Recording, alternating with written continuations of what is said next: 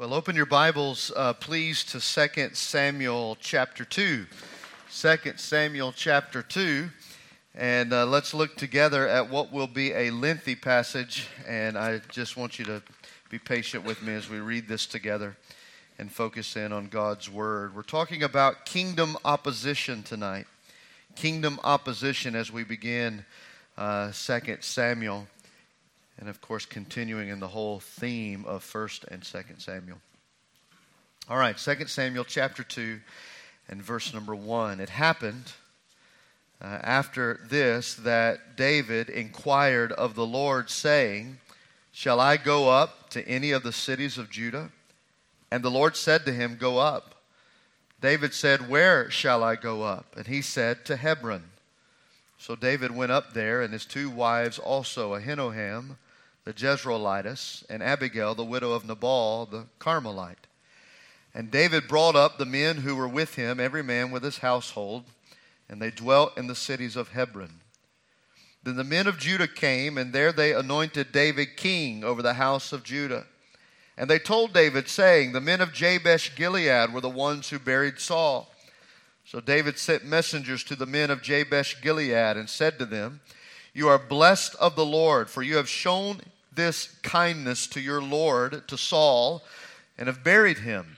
And now may the Lord show kindness and truth to you. I also will repay you this kindness, because you have done this thing. Now, therefore, let your hands be strengthened and be valiant, for your master Saul is dead, and also the house of Judah has anointed me king over them.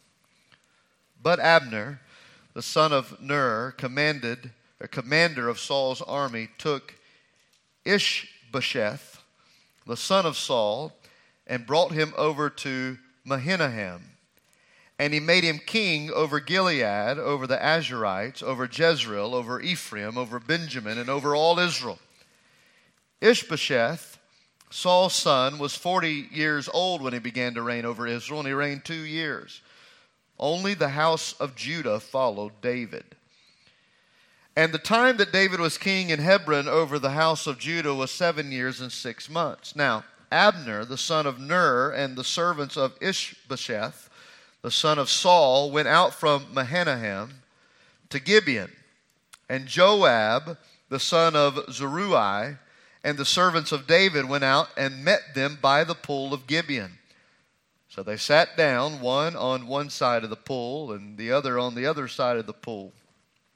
And Abner said to Joab, Let the young men now arise and compete before us. And Joab said, Let them arise. So they arose and went over by number 12 from Benjamin, followers of Ishbosheth, the son of Saul, and 12 from the servants of David. And each one grasped his opponent by the head and thrust his sword in his opponent's side and they fell down together. Therefore, that place was called the field of sharp swords, which is in Gibeon. So there was a very fierce battle that day, and Abner and the men of Israel were beaten before the servants of David. Now, the three sons of Zeruiah were there Joab, Abishai, and Asahel. And Asahel was as fleet of foot as a wild gazelle. So Asahel pursued Abner, and in going, he did not turn to the right hand or to the left from following Abner. Then Abner looked behind him and said, Are you Asahel? And he answered, I am. And Abner said to him, Turn aside to your right hand or to your left, and lay hold on one of the young men and take his armor for yourself. But Asahel would not turn aside from following him. So Abner said again to Asahel, Turn aside from following me. Why should I strike you to the ground? How then could I face your brother Joab? However, he refused to turn aside. Therefore, Abner struck him in the stomach with the blunt end of the spear, so that the spear came out his back. And he fell down there and died on the spot. And so it was that as many as came to the place where Asahel fell down and died, they stood still. Joab and Abishai, however, pursued Abner. And the sun was going down when they came to the hill of Ammah, which is before Giah, by the road to the wilderness of Gibeon. Now the children of Benjamin gathered together behind Abner and became a unit and took their stand on top of a hill.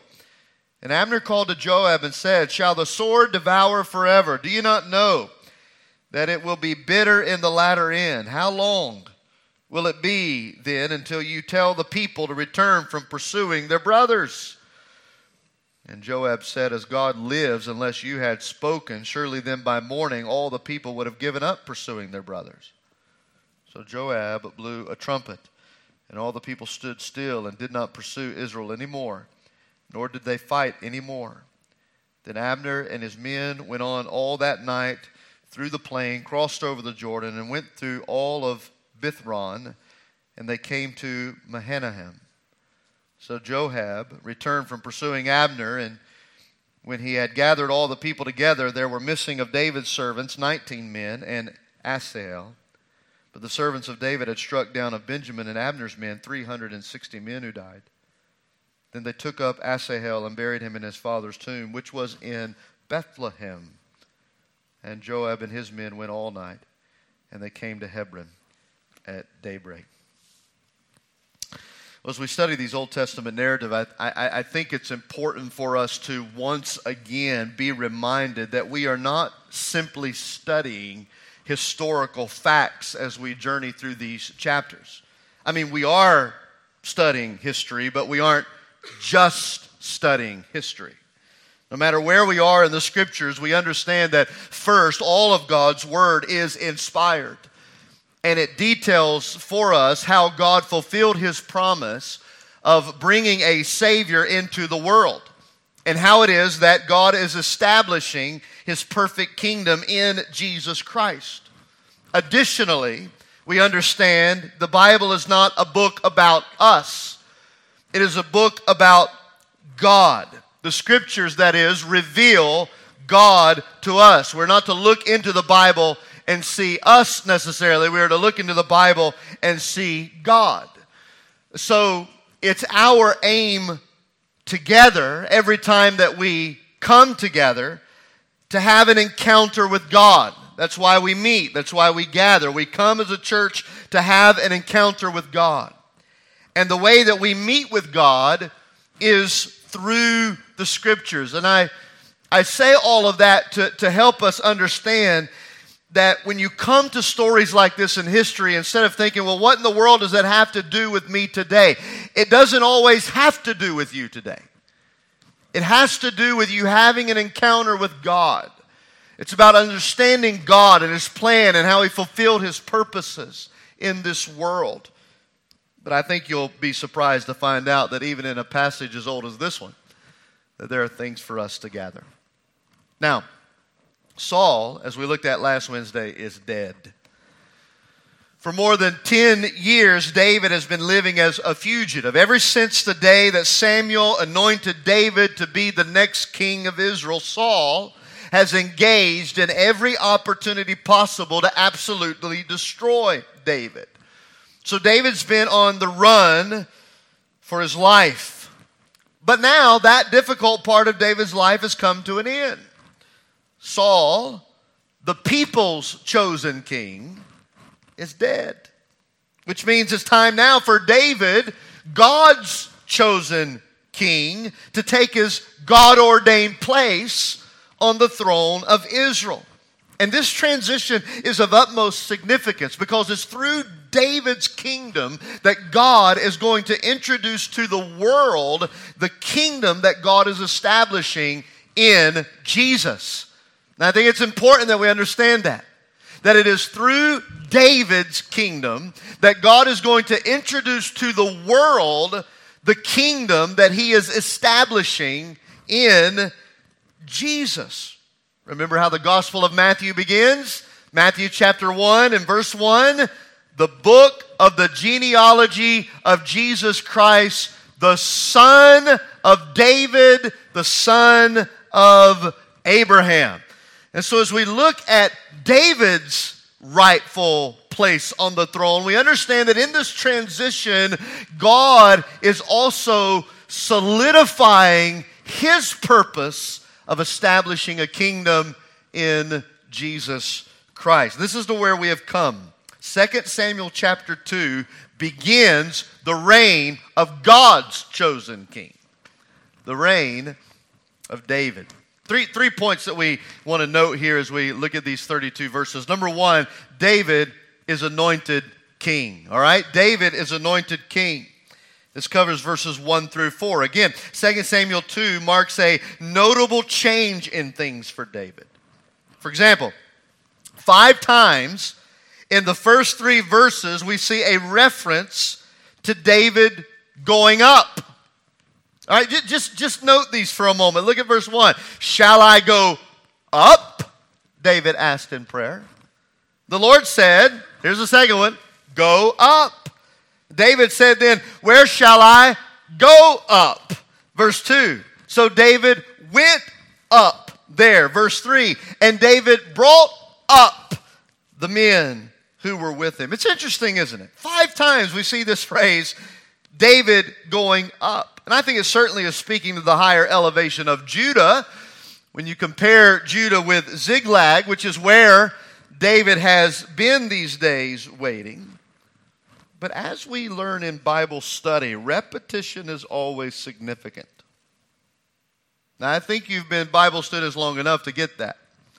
Whenever we see repetition in the Bible, there is something that is being said, a message that is being conveyed. And the writer here, the narrator, is telling us something. And that is David is moving up.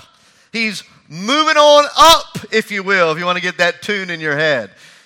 He's moving up to the kingship. To the kingship. But notice with me how David makes no move anywhere without seeking direction from God first. Did you notice that in our reading a moment ago? Verse 1, look at it again.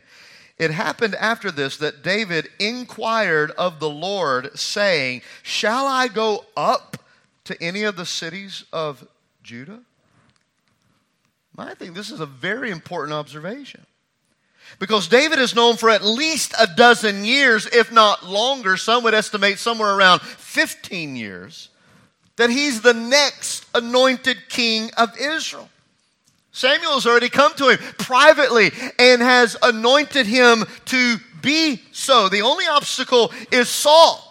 That was the only thing that had kept David from assuming the throne already. But now Saul is out of the way. And he's not out of the way because of David's manipulation. No, David has put himself far away from any accusation of such. No, Saul is now out of the way by the hand of the Lord.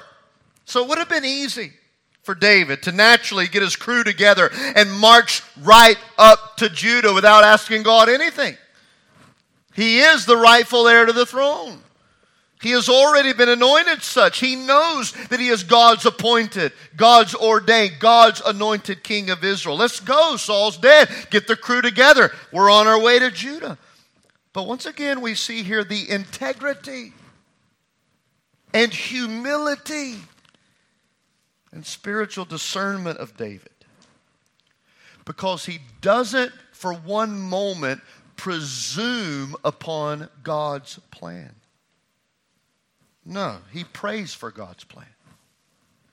He wants God to tell him where to go.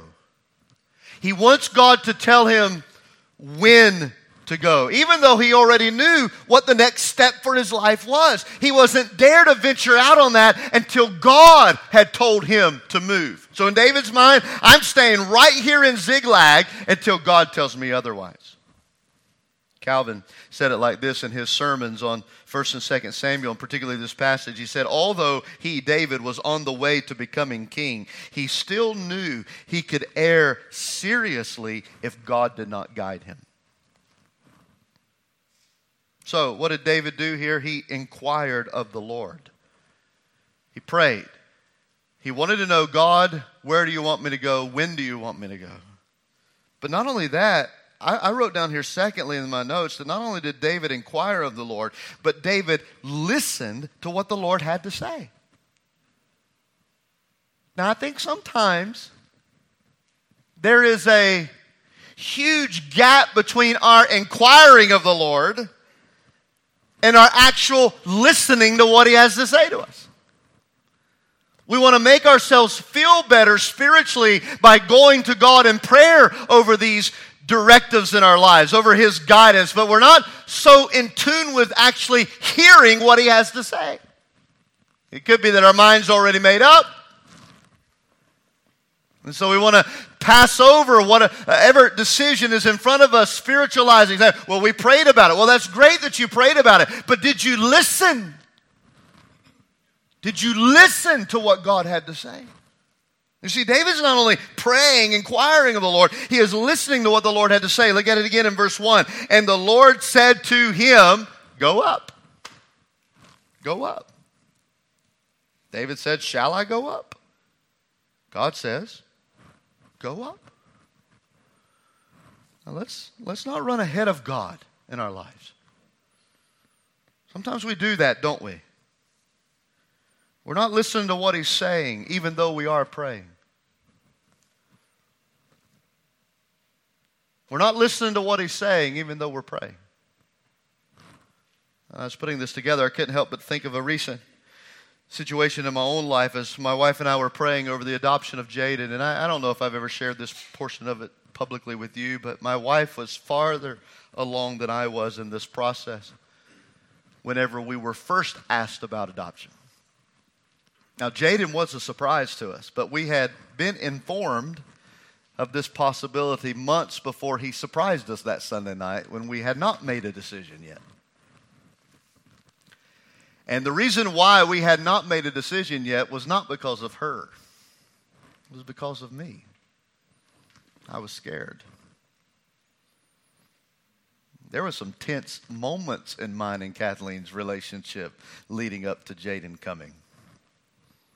I remember one night getting off the phone at a FaceTime with my mom and dad, and mom and dad, Kathleen, had already arranged the meeting with the birth mom. And as soon as we got off, I looked at Kathleen and said, I do not want to go.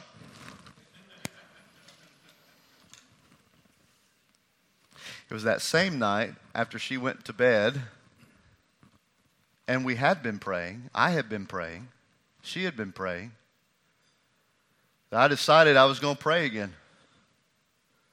Lord, what do you want me to do about this? I'm concerned about my health.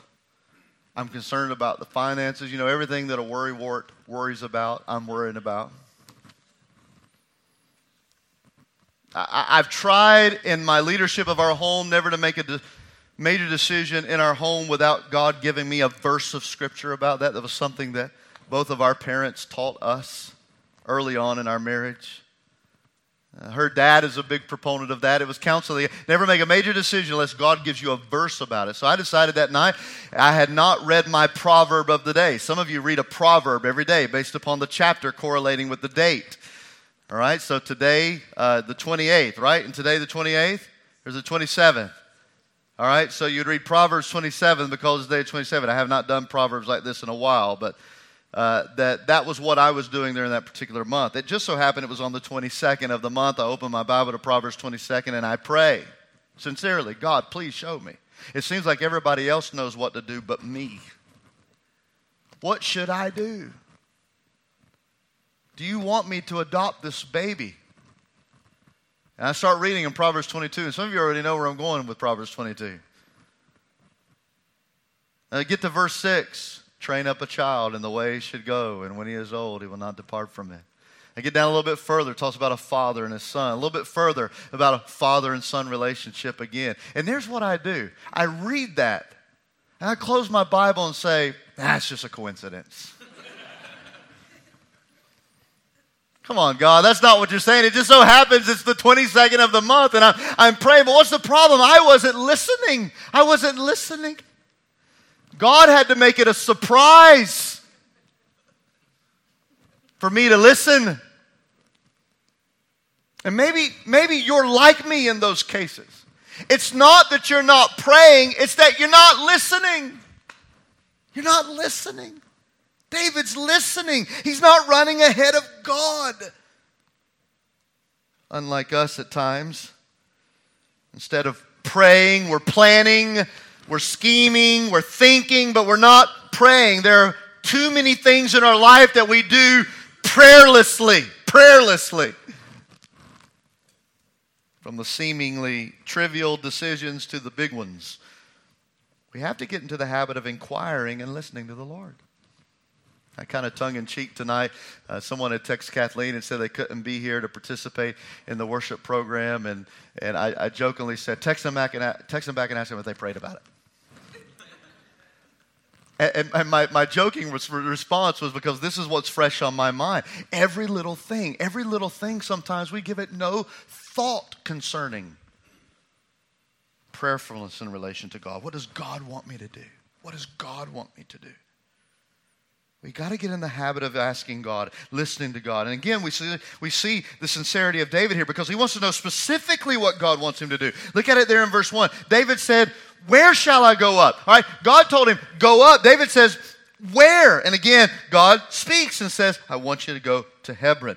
And then we see, thirdly, and I wrote this down, David obeyed the Lord. David obeyed. He inquired of the Lord, he listened to the Lord, and then he obeyed the Lord. Verse 2 so David went up there. Where's there? There is the place God wanted him to go.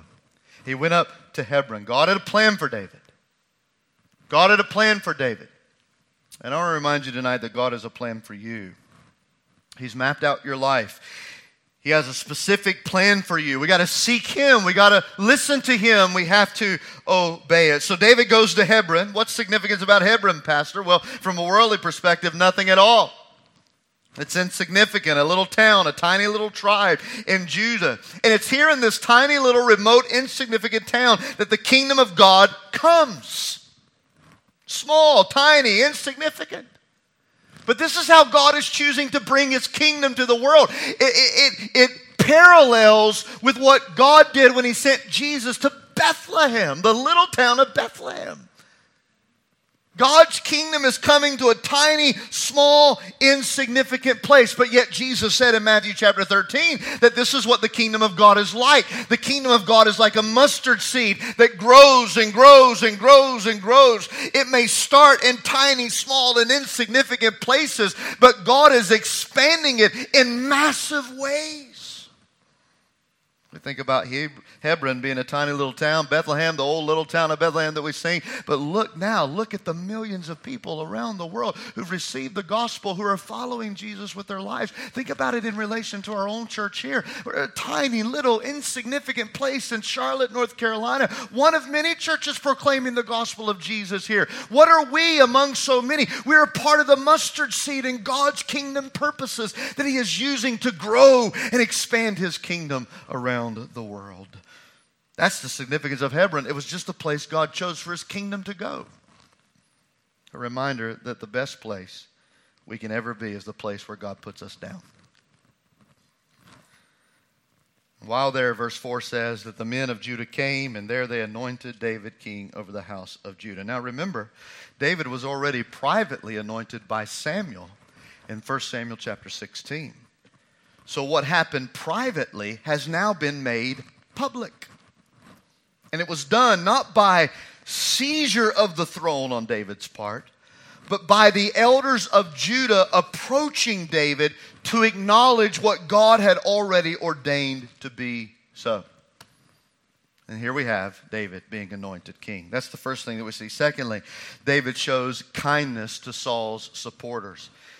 David shows kindness to Saul's supporters. This is verses the end of verse 4 through verse 7. So again, upon David's public anointing over Judah, the elders told him in verse 4 Look, the men of Jabesh Gilead were the ones who buried Saul. Now, this you'll remember, right? This was the group of men who put themselves in harm's way. We, we studied this at the end of 1 Samuel.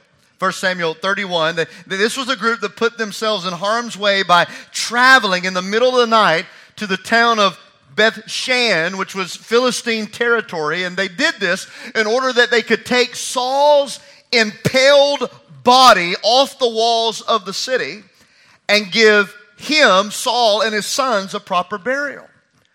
Now, notice what David does toward this group of people who have been supporters of Saul, who, who acted out kindly and courageously and loyal to Saul after his disgraceful death. The first thing we see David doing in verse 5 is David praised them for their loyal kindness to Saul. He praised them for their loyal kindness to Saul. Verse 5, he says to them, Jabesh Gilead, you are blessed of the Lord, for you have shown this kindness to your Lord, to Saul, and have buried him. So again, David is not acting out in this sort of uh, bombastic way of how could you support Saul or no, he's praising them. He's, he's showing kindness to them. He's letting them know that they have done the right thing in their loyalty to Saul. He praises them. The second thing he does in verse 6 is that David prayed that God would bless them with his love and faithfulness. David prayed that God would bless them with his love and faithfulness. Look at it in verse 6. And now may the Lord show kindness and truth to you kindness and truth. It's interesting. The Hebrew word for kindness here is actually the word that we translate for love in the Greek. Same thing with the word truth. The, the, the, word truth here is the Hebrew word that's often translated in the Greek to faithfulness. So kindness and truth works, but there's a deeper meaning here toward the grace of God. This is speaking of the all encompassing grace of God. David is praying. He is praying that God would bless Jabesh Gilead with his grace and his faithfulness, his love, his love. Now, what's fascinating to me is that this is a group of people who had every reason to regard David as their enemy. Because remember, they had been supporters of Saul. So David comes along and shows kindness to Saul's supporters. He shows kindness to the very ones who could have regarded David as their enemy. And how does he show them kindness? With a message of grace. Of grace. Isn't this Romans 5 8? That while we were still sinners, enemies of God, Christ died for us. He showed us grace. So he praised them for their kindness to Saul. He prayed that God would bless them, praying for his enemies, praying for someone else's supporters, praying that God would bless them with his love and faithfulness. And then I wrote down number three here David proposed an invitation for them to receive God's kindness through his kingship. He proposed an invitation for them to receive God's kindness through his kingship. Verse 6 I will also repay you this kindness because you have done this thing. Now, therefore, let your hands be strengthened and be valiant, for your master Saul is dead, and also the house of Judah has anointed me king over them. Now, I want to say this. With all of this that David is doing, he is praising them for their kindness to Saul, him praying about God's grace and faithfulness, kindness, and truth to be displayed and blessed upon their lives. All of that that David is doing is with utmost sincerity. He is acting out sincerely. But he is also acting out politically. There's a political move here. He understands that the kingdom is broken. He's going to need their support as he seeks to unite the kingdom together under his kingship, under his leadership. So he invites them to give him a chance. It's as if he's saying, Look, you've been loyal to Saul, you can count on me. I'm going to be kind to you, I'm going to show you grace and faithfulness. It's a cordial invitation. It's a sincere invitation. Yes, it has a political bent to it, but it is filled with God's kindness and grace. David knows exactly what he's doing, and he knows what he has to do in order to bring the whole kingdom, which is currently divided, to a place of unity. He invites them to come along and follow him. You see what's happening here? In David's kindness and grace, he is inviting them to give their allegiance to God's anointed king. He is inviting them to give their allegiance to God's anointed king, a king who desires to show them love and faithfulness and kindness and grace. It's a little glimpse of the gospel. You see, the story of God's redemptive work through his chosen king, Jesus Christ, it, it is woven throughout the pages of God's word. And here we see a little glimpse of it. A glimpse of what David's greater and perfect son will do. He's saying to them, Come and join us. Come and join us, David says to those at Jabesh Gilead. It's a tremendous question to pose even this evening as it relates to our relationship to King Jesus. Does God's king have your loyalty? Does God's king have your allegiance? God has sent his son, Jesus, the anointed king of the universe, to invite you to come to his side, to give him a chance to trust his love and his kindness and his faithfulness to you. Does he have your loyalty? Does he have your allegiance? You who once supported the king of this earth in terms of Satan's work. Have you turned from that to give your loyalty and allegiance to Christ? You see, David shows kindness to Saul's supporters. He's anointed king. And let me give this third one, it'll be very much quicker than the first two. And that is David meets immediate opposition toward his kingship. David meets immediate opposition toward his kingship. Now, here's the thing we don't know if Jabesh Gilead responded to David's invitation or not. We're going to be brought up one more time, but it's not in relation to this particular conversation. So we, we don't know whether or not they came to his side or went the way of the others. But what we do know is that in the midst of all of this, opposition to David's kingship has risen. Because as David, the new anointed king, is out inviting others to join him, verse 8 says, But Abner. But Abner. The narrator is signifying a great change in events by this statement.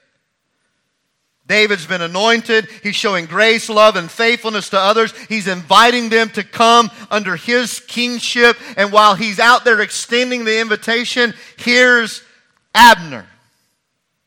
Let's refresh our memories about Abner. Who is he? He's Saul's cousin. He's not only Saul's cousin, but he's his chief military commander. Somehow he survived all the stuff that happened over there on Gilboa. And he's no friend to David. In fact, he is opposed to David because he's opposed to God. That's why he's opposed to David. Follow me for a moment. He's opposed to David because he's opposed to God. For the same reason why people are opposed to Jesus. They're opposed to Jesus because they're opposed to God. He was there when Saul acknowledged that David had been chosen by God to be the next king. He knew all of this was happening. But Abner had a lot of power and influence in Israel. And so he decides he's going to oppose God's appointed king. And how is he going to do this? By making one of Saul's surviving sons king over Israel. He's going to do the exact opposite of what he knew God had ordained. Look at it here in verse 8. But Abner the son of Ner, commander of Saul's army, took Ishbosheth. I have to pause and say that one slowly. I struggle with it. I'm afraid I'm going to say something that's going to get me in trouble. He took Ishbosheth, the son of Saul, and brought him over to Mahanaim, and he made him king over Gilead, over the Ashurites, over Jezreel, over Ephraim, over Benjamin, over all Israel. Verse 10 Only the house of Judah followed David. Ishbosheth. Now, what's so special about him? Nothing. That's the point. He's a puppet. He's a puppet being used by Abner. Abner's the one running the show. Abner is the one who's going to do whatever he can to finish the job that Saul had set out to do against David. Friend, it's, it's, a great reminder that there's always an enemy to God's plans. There's always an enemy to God's purposes. In this case, it was Abner. Abner doing whatever he could, using whoever he must to stop God's purposes. And this move right here is the beginning of a predictable civil war between these two parties. Now, I'm not going to commit any time to unfolding in detail the next 24, 24 verses. For one, I have a hard time enough pronouncing all those names once. I don't know that I can do it again, but we've already read it. So let's just summarize this initial conflict of what we read about from verse 12 all the way down to the end of the chapter. Let's summarize it. We'll conclude it and pray. So a meeting takes place, verses 12 through 17, at the pool of Gibeon between Abner and Joab. This is the first time we see Joab. Joab is the commander of David's army. Abner is most definitely the aggressor in all of this.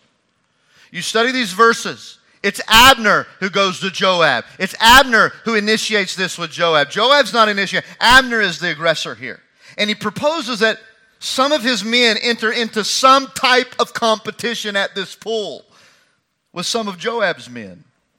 Abner has 12, Joab has 12. One sitting on one side of the pool, the other one sitting on the other side of the pool. And Abner says, Joab, let's, let's let our men compete against one another. What kind of competition is this? As we have no idea what it was. Uh, Derek Thomas said it was a testosterone battle. His men against your men. Whatever it was intended to be, it ended in a disaster because all 24 of them are dead.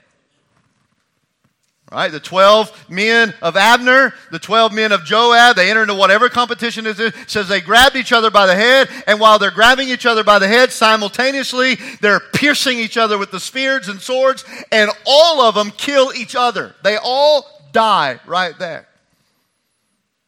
The escapade solved nothing. In fact, it made things worse. Because when you get down to verses 17 through 28, a battle breaks out.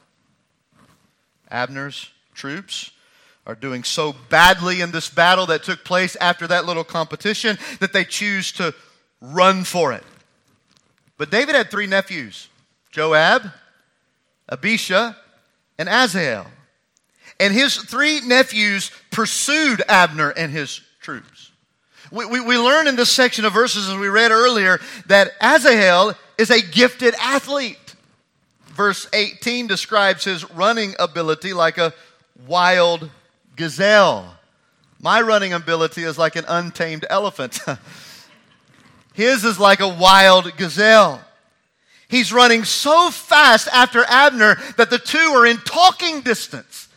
God has gifted him with this athletic ability. He is giving them this skill and he's using it and he's running, he's running. He's gotten so close to Abner that they're actually talking to each other. I have a hard time wrapping my mind around that because I can't talk to anybody while I'm running. I'm just barely trying to manage my own breath.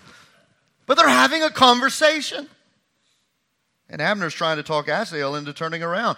But Asahel just won't have it. He keeps running, he keeps running, he keeps falling. And all of a sudden, however it happened, we don't know. If you get the, the picture of a chase, it's almost as if Asahel is running so fast, he doesn't have any control over his pace. I mean, he's just running so fast that Abner all of a sudden just kind of stops, whips his spear around, and it happens so quickly that Asahel just runs right through it. I mean, look at it there in your Bible. Well, we don't have time to go to it. The Bible says that the blunt of the spear went through his stomach so strongly that it pierced through the other side. I think there's a lesson here that I don't have time to get into, but let me at least just mention it. Beware lest the gifts that God has given you become the occasion of your own destruction. Asahel was gifted, the fastest runner in the troops.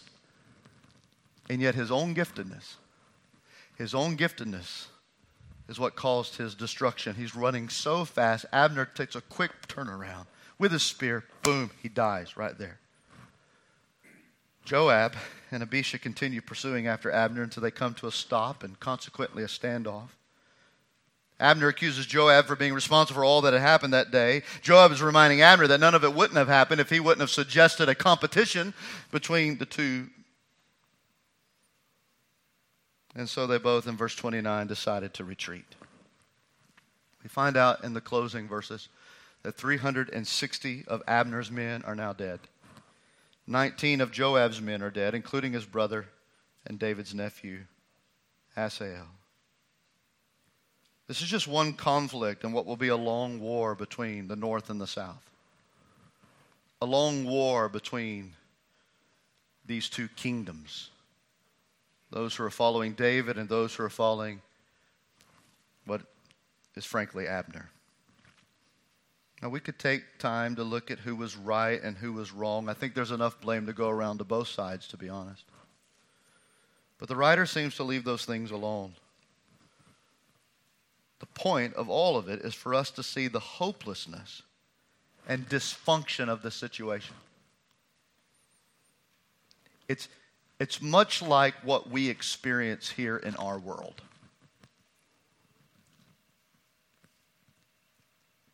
People trying to achieve peace and unity,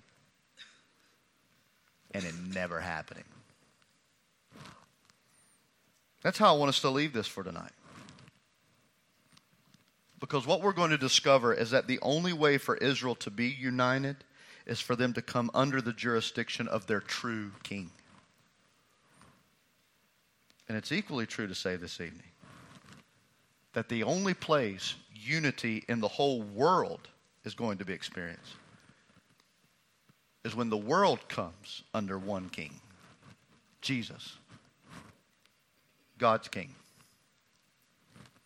So the chaos is going to continue to exist. And when we get up for more elections, there's going to be this side against that side, both problems, and they're both at fault. They're both filled with problems. They're both Joab and Abner just running around, killing each other aimlessly. And it's always going to be this way. It's always going to be this way until the world is united under one king King Jesus. See, there's no hope of unity in this world beyond that reality. It's a good thing that this is the plan of God, by the way. And He's going to bring it to fulfillment. A plan to unite all things in heaven and on earth underneath the rule of His Son, the Lord Jesus Christ. And that is what is pictured here in these opening scenes of David's time as king. I, I close with this quote, and we'll not sing tonight. I'll just quote this and we'll pray and be done. Uh, it's a quote by Alistair Begg, as he has uh, written on this particular chapter. He says, We press on in the awareness of the fact that our best human efforts for political unity is what he's referring to. We press on in the awareness of the fact that our best human efforts for political unity inevitably will achieve less than what we hope for. And God's work is to bring his kingdom. And when he does, then and only then will we know the peace for which each of us long. And the peace, actually, for which our world longs. And the unity for which our world longs is only to be found not in a political system, but under the kingly reign of Christ. And so that's why we spend our lives, church not asking people to come under the headship of a political system. We're asking people to unite around the kingship of Jesus Christ. Because it's under the kingship of Jesus Christ that unity will be known perfectly and for all of eternity. Let's stand together for prayer.